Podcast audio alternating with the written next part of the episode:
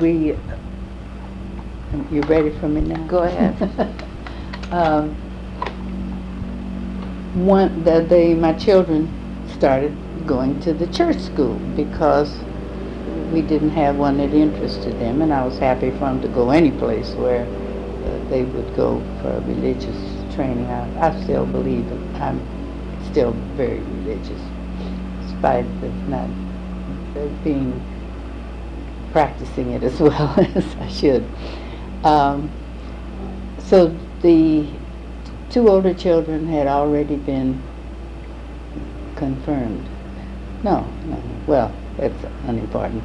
The 8-year-old, my youngest son, came home one Sunday and said, "How do I get unbaptized from the Episcopal Church?" Well, I don't want to get unbaptized. I want to join that church. We're going. Meanwhile, Ellen, the oldest one, had become the first black girl to get a scholarship to Camp Minnewanka up in Michigan, and the older boy, had gone to camp. All of them were just enchanted with the wonderful programs they had for children at Pilgrim Church. So I said, okay, maybe we can get your dad to leave the Methodist Church, and then all of us will be in the church together. And that's where we bring Dad in. And he said, yeah, that'd be a good idea. Came the day to be received into the church. He said, no, I'm going to stay in the Methodist Church. But all of us went to Pilgrim, and I think that Pilgrim Church and Alan and Dot Hackett, who are among the saints, among the white people, made me more conscious of what we had to do, and it was at that stage in my life that I became more active. But there, we're ahead of ourselves what again. What you had to do to help change. Yes, right. Yes. All right, I'm going to take us back to where we were in the 30s when I got married. Well, that's what I want to know how you met Mr. Sweets. Well, he came here fresh out of Lincoln University on his way to law school. He was then about 21 years old, or he was in his 20s, because he was one of those vagabonds who went from one school to another. Not a particularly great student, but he would work in the summers and then take a notion once he went on a ship to Europe with somebody to work for the experience, you know. And he didn't finish college until he was in his early 20s. He came to St. Louis just as I was leaving to go to Howard. I remember I was 19. And I finished high school at 15. Oh, that was another thing. When we were children, we were so eager to be smart that our little crowd, which did include one dark-skinned girl, who's my friend right now, finished high school at 15, and then. So teachers college then at that time was only 2 years, so I finished teachers college at 17, and I had done a little subbing, so it was 19 I was going off to Howard, and he came here and we met briefly. But I had a very good friend who was working in the office. She was just out of high school, halfway out of college. And she had a job in the newspaper office. The editor of our paper, I know you know about him, God rest his. I almost said God rest his soul, he isn't dead. Nathan B. Young. I know about him, but... Oh, you know about him? But no, but I want you to talk about him, because we're doing this for educational purposes, so it's not important what I know. He was the editor of the St. Louis American. He was in on the founding. He is now referred to on the masthead of the paper as a founder. He wasn't really a founder, but he was there at the very beginning, and now that he is in his 90s, we let it go at his being a founder of the newspaper. And his father was formerly president of Lincoln University. And my husband, who had left his little country home down in southwest Missouri, had gone to Lincoln and had been sort of adopted by the Young family and the Swish family, another set of people who were closely related to the university, so that he sort of broke all his ties with his little family down there and went with these other people who took him in, and my children grew up knowing them as relatives and not knowing his own family. People, which was a great mistake. Well, that's another story too. I went off to school and I came back, and because I was always interested in writing, this friend of mine who is ill now, and as I said, was one of the dark people in our crowd, we started writing a column together as a lark in the paper. What was the name of that? It was, I laugh when I tell you, it was called We're Telling, W-E-RETLLIN', We're Telling. We're Telling, okay. And we couldn't think of the name, it was so silly. So you worked for the St. Louis American? Just as, while I was teaching school, we were both teachers. Uh-huh. She was a teacher. Now, was Sweets there yet? Yeah, he was there. Okay, uh-huh. but we left that little portion out of how he got there. He was on his way, he came here going to, plans to go to law school. Mm-hmm. And it was the time of the Depression, and N.B. Young, his father, told him, sent him to his son here, mm-hmm. Nathan B. Young, to see if he could find summer work. Mm-hmm. And he started working with Young at the American. Okay. And the Depression deepened, and Young didn't have any money, and my husband was very aggressive. I don't really know how he had a little money. He had inherited a little money, and he was quite a gambler. He was willing to take chances, and he sank whatever he had into the St. Louis American because of his friendship with Young. And he was not only willing to drop money, he liked gambling on racehorses and playing poker. And at times he was very lucky. And yet he was a very hard worker too. He would work hard and he'd play hard. And whenever he had money, he would put it into the newspaper. And somehow the two of them struggled along with this paper for years. Even in 1980, when we sold it, we were still poor. Poor so far as what you'd expect. People thought we had money, but we didn't. We just got by, really. And then Young, let me see, he served as editor for many years. Your husband came in as a business manager or something? He started as a business manager, but by 1935, I think it is, Oh, Benny could, you know, that's what I was telling you. Benny could tell you better. He can remember the dates. Benny Rogers. But it was in the middle 30s. But Benny didn't come until 46.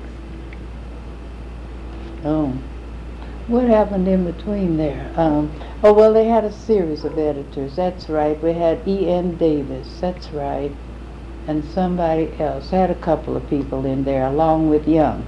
But always my husband became the publisher in, I think Benny said it was 1935, because Benny was then a cab driver. Right. He's a rare, remarkable man that comes from, there must be a lot of good gray matter in the genes in his family, because while he was just a cab driver, and he was sort of addicted to the bottle also, and my husband was fond of him.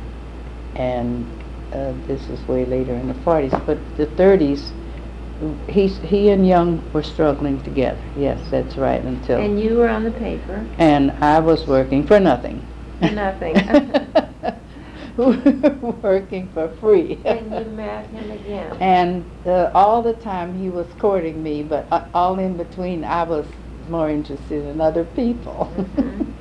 So we were just we'd date and. We'd go out, but no, there was always somebody on the side, but he was always there waiting all the time. You know, he'd go off with somebody else too, and then we'd get back together. This went on for years.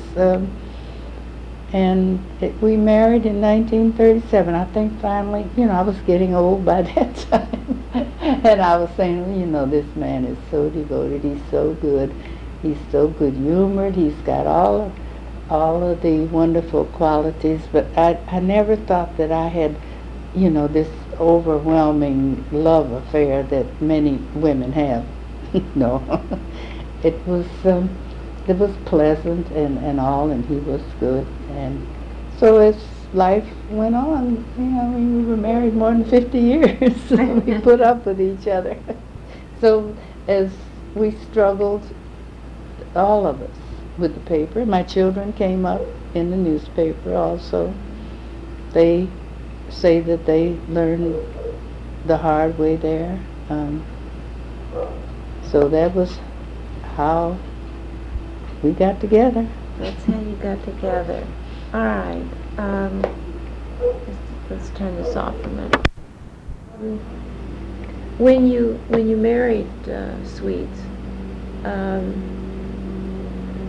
now what happened to your job as a teacher? Oh, I was ended the job as a teacher. That's when I began working more or less, not full-time, but working more in the newspaper. Explain why it ended your job as a teacher.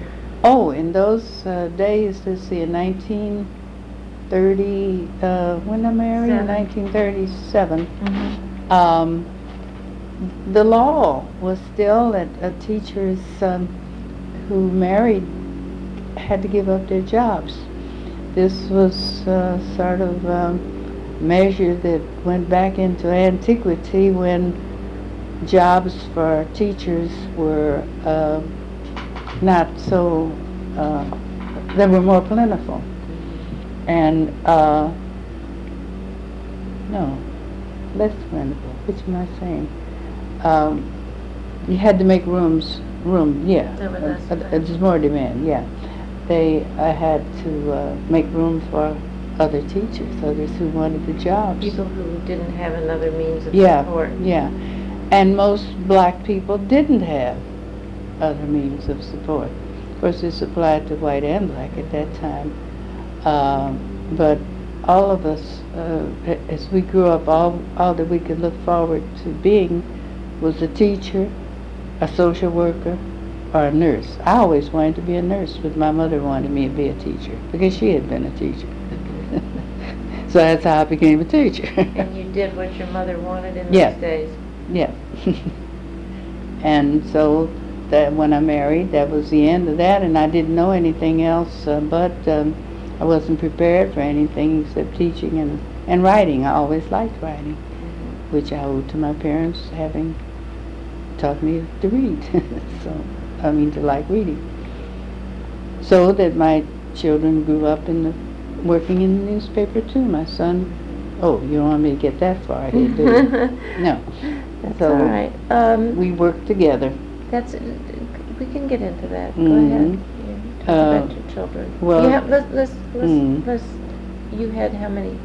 Three children. Mm-hmm. And who was the oldest? The oldest is my daughter Ellen. And she's now 47. And the second one is Nathaniel Jr., who lives here. And the youngest is Fred, who's at the Washington Post. And you see, they all, the quietest, least aggressive one is the one that lives here now. He's the only one that finished college. The other two are dropouts. And yet, my son, who said all he wanted to learn was photography, and he was at the University of Missouri right here at UMSL, he dropped out after his sophomore year, and now he is the photo editor at the Washington Post, the best newspaper, the top paper. I asked him where he was going to go from there. I said, you could move somewhere, because his wife just became assistant superintendent of schools in Baltimore, and she's having to commute, and they got two little children. And I said, you could go live somewhere else where you wouldn't have to wouldn't have to have such expensive living expenses in Washington. He said, Mother, do you realize I'm at the top? Where would I go to another newspaper? I'm at the top. I didn't realize that the Washington Post was the New York Times is next, and the Los Angeles Times. They got all this figured out. Mm-hmm. And my daughter, who went to Antioch and to Washington U, but jumped up and got married to an English boy and went to England. That's another story too. Oh, we've had wonderful life. Is a PR editor at AT&T, but they both came along right at the moment when there was a demand for black people, good workers, and proficient, who didn't have to have a degree. Ellen was one of the first, if not the first, black reporter at the Post-Dispatch. My son was the first, or nearly the first, black photographer at the Post-Dispatch. And they just moved on up. And your other son here? And my son here, who is the quiet, sweet one. They're all sweet. They're all good. Is finished college, and he always wanted to be a policeman, of all things. He worked in the newspaper too. All of them worked at the St. Louis American, mm-hmm, in one capacity or another. But he always wanted to be a policeman. He wanted to be something in law and order. And now, do you know what he is? He is a counselor at the juvenile detention office in Clayton. And he's also in the reserve. He's the only one who went to the Army. The second boy had told me he would go, he'd run off to Canada before he was going to any Vietnam, or what was it, the Vietnam War or the other one? Korean War. And he got out though because he had asthma. His pediatrician wrote a good strong letter for him. And this one, the older one, was saved from Vietnam through connections which serve. It's amazing how a little newspaper like the St. Louis American can build up some connections with the right folks in the Pentagon and saved him from going to Vietnam. That's another story too. But he is the one who has three children. That's that family in the middle there. He has three children. The daughter and the son who is there with the little girl has had two. This is a second marriage for him, but this one is the old-fashioned religious group there. It's a funny thing. And my daughter divorced and has a daughter. See, she's a single parent, and so it goes back to maybe the religious values, what it means. Whose idea was it for them to work at the paper? They just fell into it naturally? They just fell into it. I think they adored their father. I mean, he was a very good father. He was a good husband and a good father. Not that the glamorous, exciting person that, you know, many girls, as I said, there was never that fire, excitement about love and all that. But it's a deeper thing that grew with age and appreciation for, and they thought there's no, they would do anything for their father, anything their father wanted them to do. And so they tried. And maybe if he hadn't been stubborn, he was the kind of father who wouldn't let them have their reins, hold the reins, or how do you put it? He was stubborn, and he wanted to do things his way, and so they left. They split and went their own way and proved what they could do. But it, you know, maybe we didn't. We had to sell the paper because he was in failing health in 1980, and he couldn't carry on. And the children had to go where they could take care of themselves, which they did. So there's two ways I want to go now. I want to talk about the fact that I think we'll take you first. Here you had lived a sheltered life, we've talked about it before, and now you're marrying somebody who is involved in the newspaper, which has to be, give a whole outlet of avenues, because they protested, attacked, times were changing, so you were now involved in a whole new world. Yes, and I changed with it. I mean, I became just as, I was still a timid, quiet person, but I was willing to put on paper things that, my thoughts, and I did not only that column, we continued to do that column for years, up until the time the paper was sold, really, and even after that I did it by myself. But I did articles too, and I did serious things. Like I went to Cuba once and I did a whole series. I won an award for it, I remember I did a series of 6 stories on Cuba, and was this when Castro was there? And I did all kinds of things in the newspaper after, but I would work largely here at home, so I was always home with the kids. And for a time, we had an office right around the corner here. I could go out the alley on Kings Highway, and then we had an office on Florissant. But I would spend maybe one full day a week at the newspaper, and otherwise I'd sit up here late at night. Now, was that where the People's Finance? People's Finance building was on the corner of Jefferson Market. Yeah, that was in the 30s, and still in 40s. The 30s. Yeah, up and I can't remember when it was. 40s, because Benny Rogers said he was there. He remembers all the dates. Yeah, well, he was there, so it had to be in the 40s. What was your column, We're Telling? That was just... it was a hodgepodge. Of whatever. Of whatever. It took in births, deaths, marriages, events, just all sorts of things. It was very lively. It was.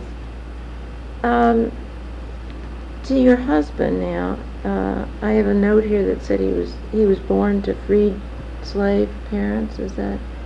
Yeah, that's what's in the little book we have here. We have a little book that's written about that area. Now, when he came on the paper, it seemed like a lot of things got started. looking at my notes now, and the cooking school.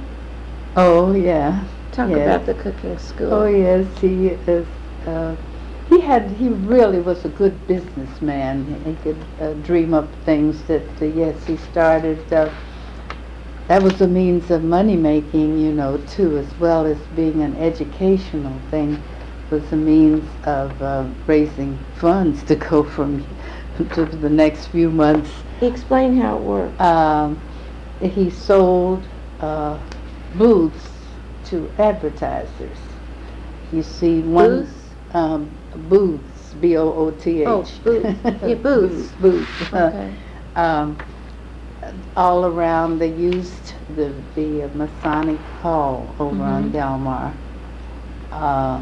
and it would be founded, serviced primarily by either the gas, Laclede Gas would do.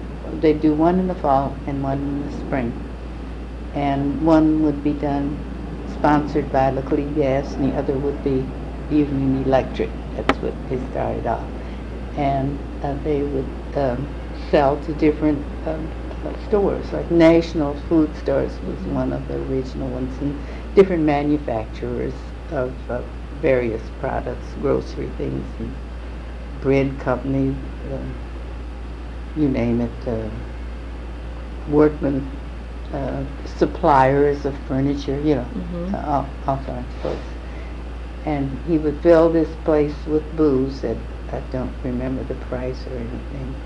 And then they would have a woman, a caterer, a cook, who would demonstrate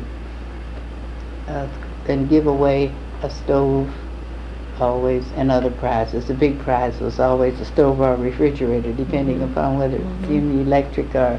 he was an entrepreneur, wasn't he? Gas, yes. And the people thronged there. It was free admission, of course. This was at the Phyllis Wheatley Y, WWCA. Then the Phyllis Wheatley Y thing was not a money making thing. That was an institution that he started, a Christmas party for girls. That was just. That went on for many years too. They just discontinued it last week. The cooking school wasn't held there? No, no. The cooking school was held at the Masonic Hall. Oh. And the first one might have been, I don't know where the first. No, the first one was downtown. No, it was never at the YWCA. The YWCA was the scene of the Christmas party every year for girls, and that was purely a gift to the girls of the YWCA, what they call it, camp committee, or one of the committees of the youth committee, would make the plans and arrange for the school children to come, girls. Ended up men, boys too, up until about 2 years ago, since the other people bought the paper, then they stopped, discontinued it just 2 years ago. But it went on for years. I was going to say, that's a long time. Yeah, I don't remember. I guess Benny told you the dates, didn't he? I don't remember the dates, but he would know. And I believe your husband started the Merit Awards for worthwhile civic work. Oh yes, we had. That was done in connection with we would get a special little tabloid out, like they did just last week. We had the present owners of the paper had. They call it Salute to Excellence. Oh, you saw it. Salute to Excellence had the dinner last week. Had him on a much bigger scale than we ever did, of course. For the outstanding people. We did it not with a dinner or anything, just did it in the newspaper, annual awards. So he started it. And then a Pioneer Civic Forum, which was a series of panel discussions pertaining to current events? Yeah, I had even forgotten that. Yes. That went on down at the Pine Street Y, which is long gone. That was so far back. Yes, I had forgotten that completely. He really reached out into the community for not only for issues, but to help. Yes, it was more, much more, what's the word I want to say, political, and no, not more political, but more issue-oriented than it is now. They still keep my name on the masthead as a contributing editor, but I contribute criticism more than anything else. That helps. I don't do a lot. Then he launched a Don't Buy Where You Cannot Work campaign. That was really early on. That was, yes, as I said, that's how I grew with the issue-oriented newspaper. This had to do with the Colored Clerk Circle? Colored Clerk Circle, That, and that was considered radical then. Yes. And you want to tell me about what that, well, why they did that and what it was about? Well, it was because it was during the Depression, you know, and people didn't have jobs, and so they put this forth this week after week, don't buy where you can't work, and try to encourage people to shop only in places where black people were hired. Yes, we really worked on that, and the same thing was done about, I can't remember that there was a particular slogan, but there was, gee whiz, I don't remember. There was also a campaign against discrimination in places of recreation. For instance, at when they first built Kiel Auditorium. And for save me, I can't remember whether there was a definite. There was some kind of campaign, but it isn't. See, that's what I need to think through and remember. It's hard to remember. There were so many. About going to